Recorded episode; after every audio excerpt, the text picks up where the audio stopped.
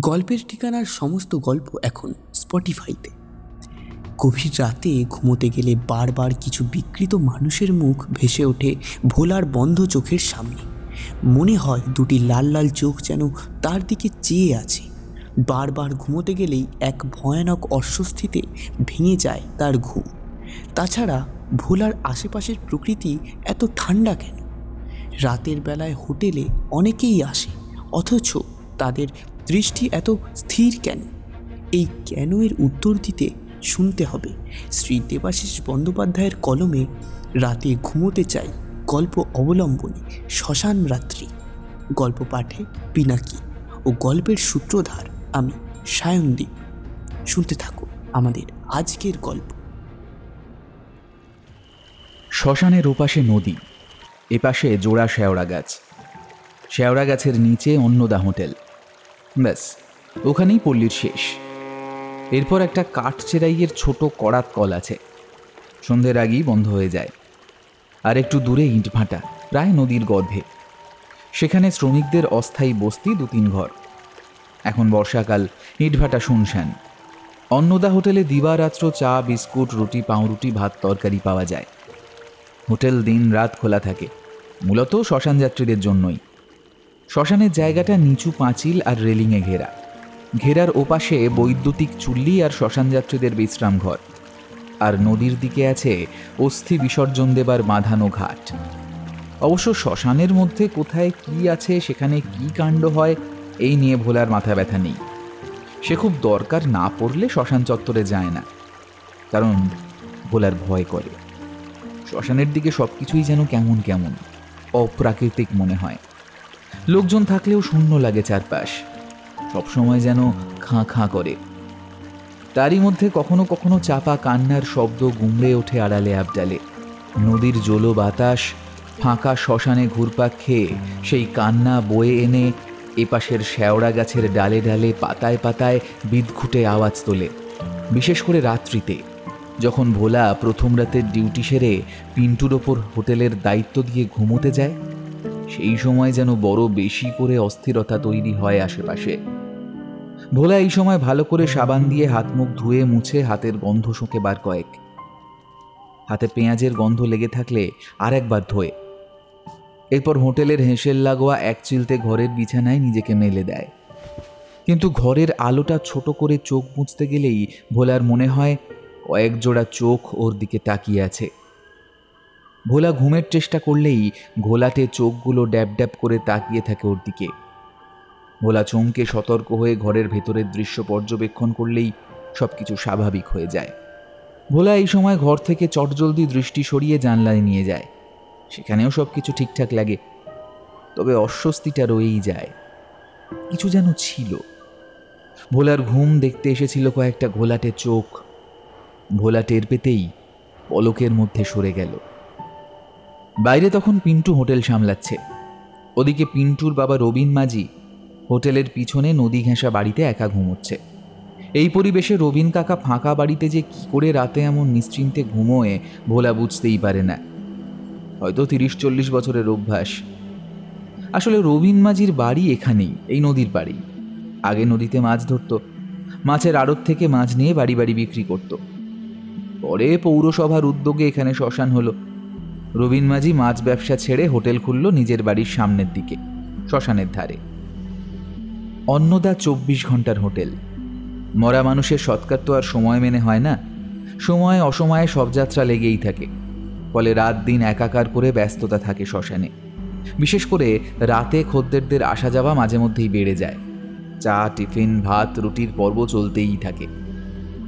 সকাল, দুপুর, বিকেল, সন্ধে রবিন মাঝি, ভোলা আর পিন্টু তিনজনে মিলে হাতে হাত মিলিয়ে কাজ করে যায়। তবে রবিন মাঝি রাতের হোটেলে থাকে না। বয়স হচ্ছে সারাদিন খাটাখাটনির পর ক্লান্ত হয়ে পড়ে। রাতে দুটো পর্যন্ত ভোলা আর রাত দুটোর পর পিন্টুর ডিউটি হোটেল সামলানোর।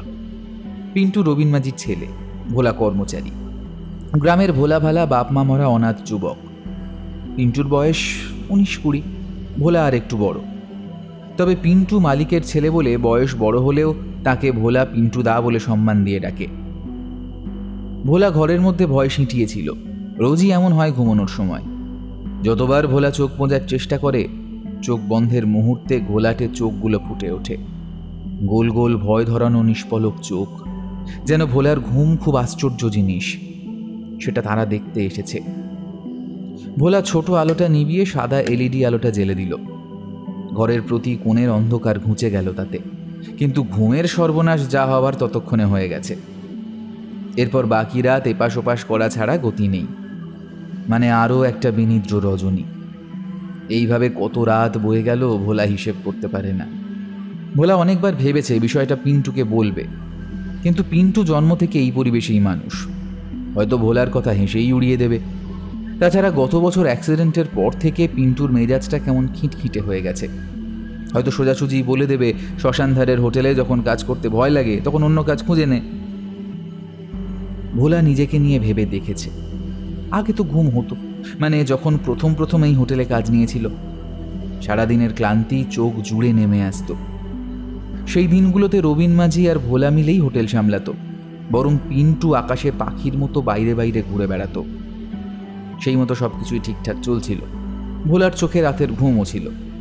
হঠাৎ গত বছর ফাল্গুন মাসে মামার বাড়ি থেকে মাকে নিয়ে ফেরার সময় পিন্টু বাইক অ্যাক্সিডেন্ট করল ট্রাকের সঙ্গে।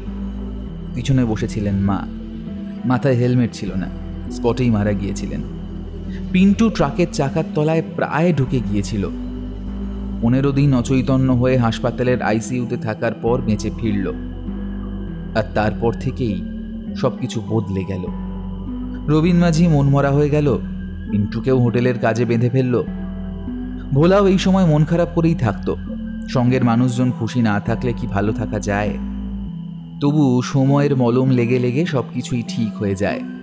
এমনই নতুন নিয়মে, নতুন পরিস্থিতিতে ভোলা তার মালিক আর মালিকের ছেলেকে নিয়ে অভ্যস্ত হয়ে উঠছিল।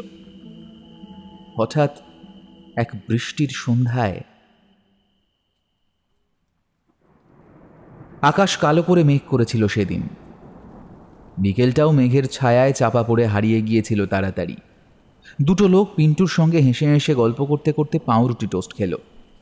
এরপর ড্যাব ড্যাব করে ভোলার দিকে তাকিয়ে কাষ্ঠ হাসি হাসল। তারপর হোটেলের ছাউনি থেকে বেরিয়ে বৃষ্টির মধ্যে মিলিয়ে গেল। ভোলা স্পষ্ট দেখেছে। হঠাৎ করে ভয় পেয়ে যাওয়ায় বুকটা ধুকপুক করছিল অনেকক্ষণ। পিন্টু পিছন ফিরেছিল বলে দেখতে পায়নি বোধহয়। না হলে সেও ভোলার মতোই ভয় পেয়ে যেত সেদিন। আচ্ছা রবিন কাকাও কি সেদিন দেখতে পায়নি অত বড় ভুতুরে ঘটনাটা? ভোলা পুরনো কথা মনে করে বিছানা থেকে উঠে পড়ল। এভাবে এখানে পড়ে পড়ে জেগে থাকার চেয়ে পিন্টুর কাছে গিয়ে বসা ভালো। ভোলা উঠে এসে হোটেলের বেঞ্চে বসল দেখে পিন্টু অবাক হয়ে গেল। বলল ঘুমোবি না?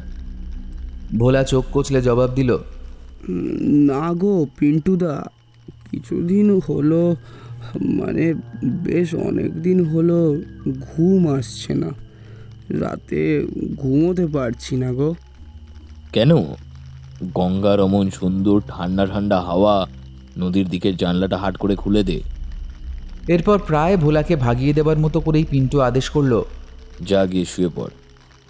ভোলা ধমক খেয়ে আবার ঘরে ফিরে গেল। গিয়েই নদীর দিকে খোলা জানলায় চোখ রেখে চমকে গেল। দুটো থমথমে মুখ গোল গোল ঘোলাটে চোখে ঘরের ভেতর উঁকি দিচ্ছিল না। কে কে কে কে? ভোলা হাঁক ছেড়ে জানলার কাছে গেল। কাউকে দেখতে না পেয়ে বাইরে এসে হোটেলের পিছন দিকে গেল। কেউ নেই। ওপারে জনপদে বিন্দু বিন্দু আলোগুলো জলজল করছে। সামনে অন্ধকার নদী ধীর স্রোতে বয়ে চলেছে। কোনো জনমানুষ নেই। শুধু মাথার ওপর শেওড়া গাছের ডালপালাগুলো ঝটপট করছে। হাওয়ার গতিতে তেমন জোর নেই তবুও। কোনো রাত পাখির দল দাপাদাপি করছে কিনা কে জানে। ভোলা বিভ্রান্ত হয়ে ঘরে ফিরে এলো। বাইরের হোটেলে কয়েকজন খদ্দের এসেছে।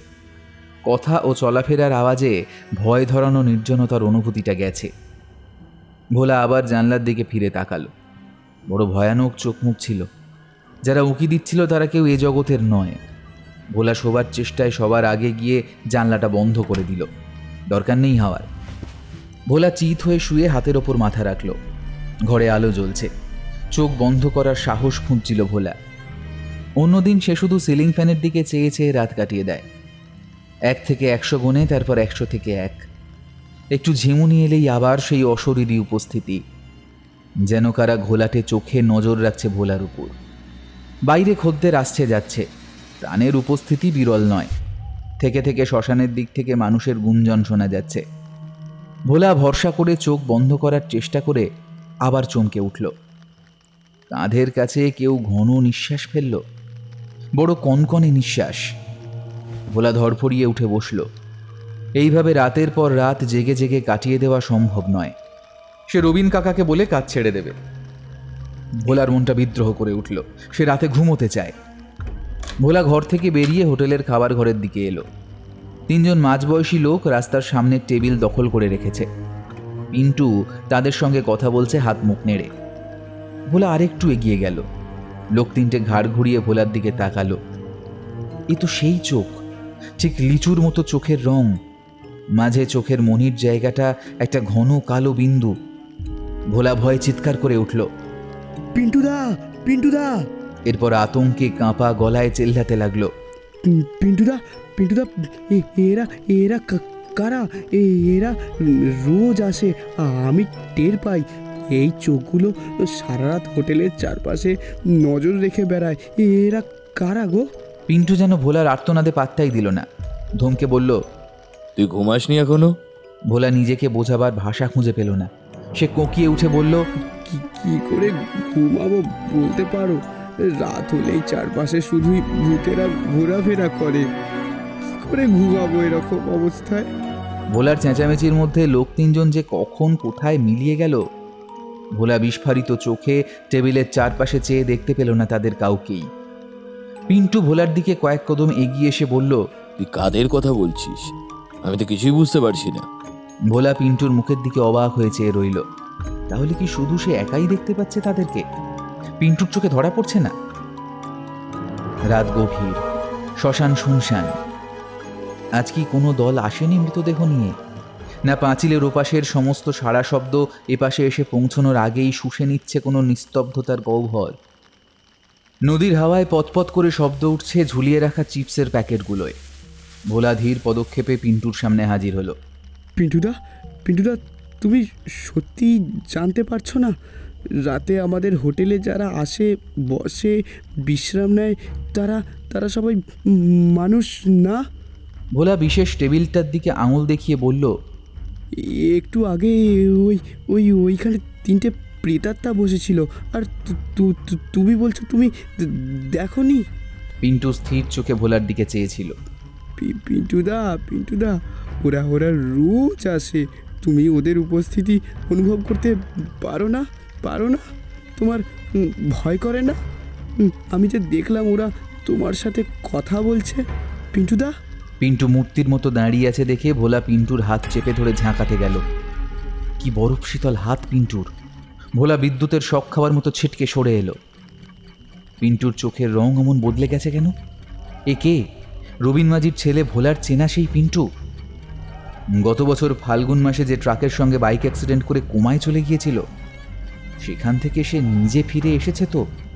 না পিন্টুর খোলসের মধ্যে অন্য কেউ এসে ভোলাদের সঙ্গে হোটেল ব্যবসা চালাচ্ছে? ব্যাপারটা রবিন কাকুকে জানানো দরকার। ভোলা ভৌতিক ঘটনার আবর্ত থেকে পালাতে রবিন মাঝির বাড়ির দিকে দৌড়ল প্রাণপণ। হোটেলের পিছনের ঘরের লাগোয়া একটা বাড়তি দরজা আছে বাড়িতে ঢোকার জন্য। ভোলা সব ঘটনা পিছনে ফেলে সেই দরজার দিকে দৌড়লো। পিন্টুদা কি অমনি করে মরা মানুষের ঠান্ডা শরীর নিয়ে স্ট্যাচু হয়ে রইল? আবার কি ওই অশরীরী প্রেতগুলো এসে জুটেছে পিন্টুদার সঙ্গে গল্পগুজব করবে বলে? নাকি ওরা ভোলার পিছু পিছু ধাওয়া করে আসছে দল বেঁধে? নিজেদের জগতে টেনে নিয়ে যাবে বলে। দুর্ভাবনায় ভোলার দম বন্ধ হয়ে আসছিল। নিজের ছেলের আসল অবস্থাটা কি রবীন কাকু কিছুই জানেন না? এই মুহূর্তে ভোলার একজন মানুষের সান্নিধ্য খুব দরকার হয়ে পড়েছিল। তার রবীন কাকুকে খুব প্রয়োজন। ভোলা পিছনের দরজা ঠেলে রবীন মাঝির বাড়িতে ঢুকল। ঘরদুয়ার অন্ধকার। একলা মানুষ এই রাত দুপুরে ঘুমোচ্ছে নিশ্চয়ই। ভোলা বিনা বাধায় কয়েকটা দরজা খুলে রবীন মাঝির শোবার ঘরে গিয়ে পৌঁছলো। বিছানায় ঘুমানোর বন্দোবস্ত তো পাকা। বালিশ সাজানো চাদর টান টান করে পাতা। কিন্তু ঘুমের জন্য মানুষটি কই? রবিন কাকা রবিন কাকা। ভোলা আতঙ্ক জড়ানো স্বরে ডাকলো দুবার। হোটেলের ভয়ালো ঘটনা পরম্পরা ভোলাকে তাড়িয়ে নিয়ে বেড়াচ্ছে। ভয়ে দুরু দুরু কাঁপছে বুক। হৃৎপিণ্ড যেন খাঁচা ছেড়ে বাইরে বেরিয়ে আসবে। রবিন কাকা। ভোলা হাঁক দিল আর একবার ওই তো রবীন কাকা পায়চারি করছে। নদীর দিকে ধসে যাওয়া প্রাচীরে ঘেরা যে এক টুকরো উঠোন সেখানে গোল গোল ঘুরে ঘুরে রবীন মাঝি পায়চারি করছে। কাকা তুমি ঘুমাওনি? না ঘুম আর আসে কই?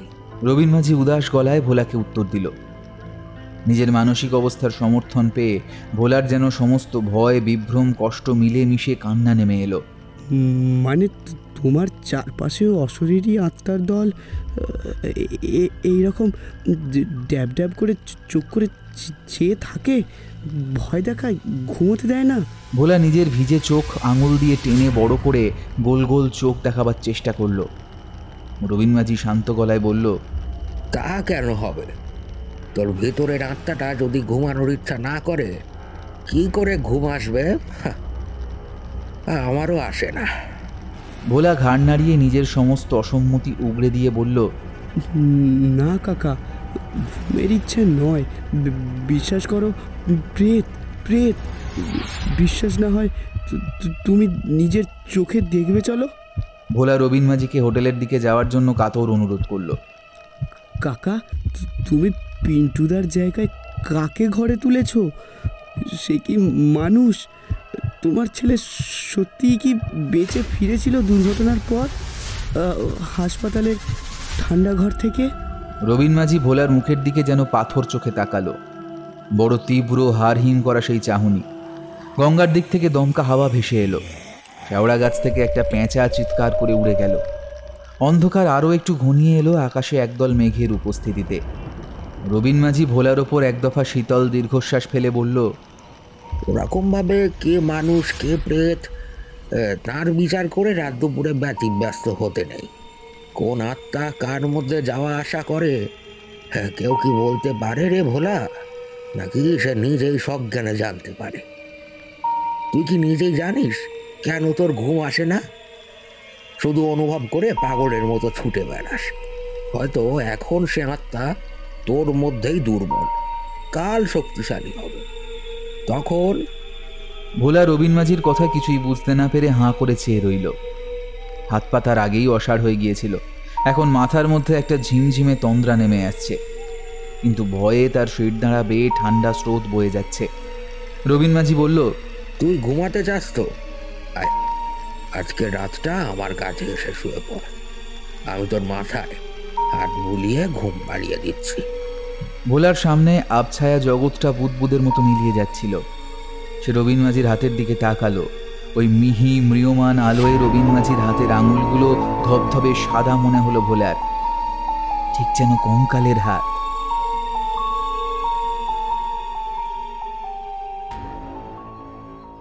ডিঙি নৌকোর মাঝিদের গানের আওয়াজে ঘুম ভেঙে গেল ভোলার। পাখির আনাগোনা, কিচিরমিচির গানে বাজছে। সকাল হয়ে গেছে। ভোলা দেখল সে বাড়ির ভিতরে রবীন মাঝির ঘরে শুয়ে আছে। সে শটান উঠে বসল। গতকাল রাতে সে কি ঘুমিয়েছে? নাকি একটা দুঃস্বপ্নের মধ্যে জেগে ঘোরাফেরা করেছে সারা রাত? ভোলা নিশ্চুপে বাইরে এসে দেখল, বাপ ছেলেতে হোটেলের কাজ শুরু করে দিয়েছে। বাসন ধোয়ার লোকটাও এসে গেছে। ভোলা তাদের পাশ কাটিয়ে রাস্তা ধরে এগিয়ে গেল। আরও এক কিলোমিটার এগিয়ে গেলে বড় রাস্তার ওপর শেঠজির গুদাম। হেন কোনো কারবার নেই যা শেঠজির কোম্পানি করে না। ভোলা ঠিক করল, শেঠজির পায়ে পড়ে যাবে। একটা কাজ যদি দেয়, এই ভূতের আস্তানা থেকে পালানো দরকার। শেঠজি সকালবেলা ঠাকুরের নাম করতে করতে টাকা গুনছিল। ভোলা সামনে গিয়ে কেঁদে পড়ল কাজের জন্য। শেঠজি নিজেকে গুটিয়ে নিয়ে প্রথমে রেড়ে করে উঠেছিল। কিন্তু ভোলার মুখ দেখে তার মায়া হলো। বাপ মা মরা ছেলেটাকে সে এপাড়ায় ছোটবেলা থেকে দেখছে। শেঠজি ভোলাকে মাটিতে বসতে ইশারা করল। এরপর অনেকক্ষণ ভেবে বলল কেন?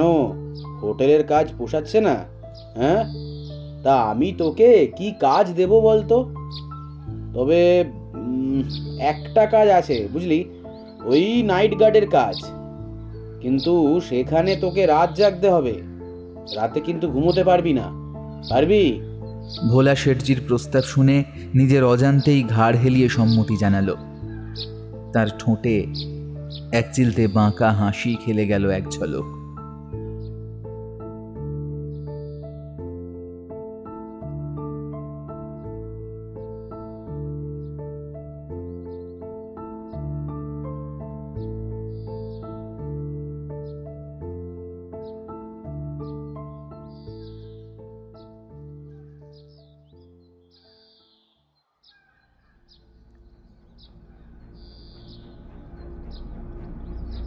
শুনছিলেন আজকের গল্প। গল্প পাঠে পিনাকি। পিন্টুদার চরিত্রে সৌরভ। রমেন মাঝির ভূমিকায় অভিজিৎ। শেঠজি, রমাকান্ত। ভোলা ও গল্পের সূত্রধার আমি, সায়নদীপ। আবহ নির্মাণে ওয়েব সেশন স্টুডিও। প্রচ্ছদ নির্মাণে রনি এবং সুন্দর ক্যালিগ্রাফিতে সৌমদীপ গুই। পর্ব পরিচালনায় আমি, সায়নদীপ। কেমন লাগল আমাদের আজকের নিবেদন সেটা কমেন্ট সেকশানে কমেন্ট করে জানান। ও ভালো লাগলে লাইক শেয়ার করে অবশ্যই সাবস্ক্রাইব করে দেবেন। আজকের পর্বে আমরা পেয়েছি অব্যক্ত অডিও স্টোরিজ থেকে রমাকান্তকে এবং কিংবদন্তি থেকে সৌরভকে। অসংখ্য ধন্যবাদ জানাই এই দুই চ্যানেলকে পাশে থাকার জন্য। চ্যানেল দুটির লিংক ডিসক্রিপশন বক্সে দেওয়া রইল। অবশ্যই ঘুরে আসুন দুর্দান্ত কিছু গল্প শুনতে। খুব শীঘ্রই আসছি। আমরা নতুন পর্ব নিয়ে। শুনতে থাকুন গল্পের ঠিকানা। গল্পপ্রিয়নের পছন্দের ঠিকানা। শুভরাত্রি।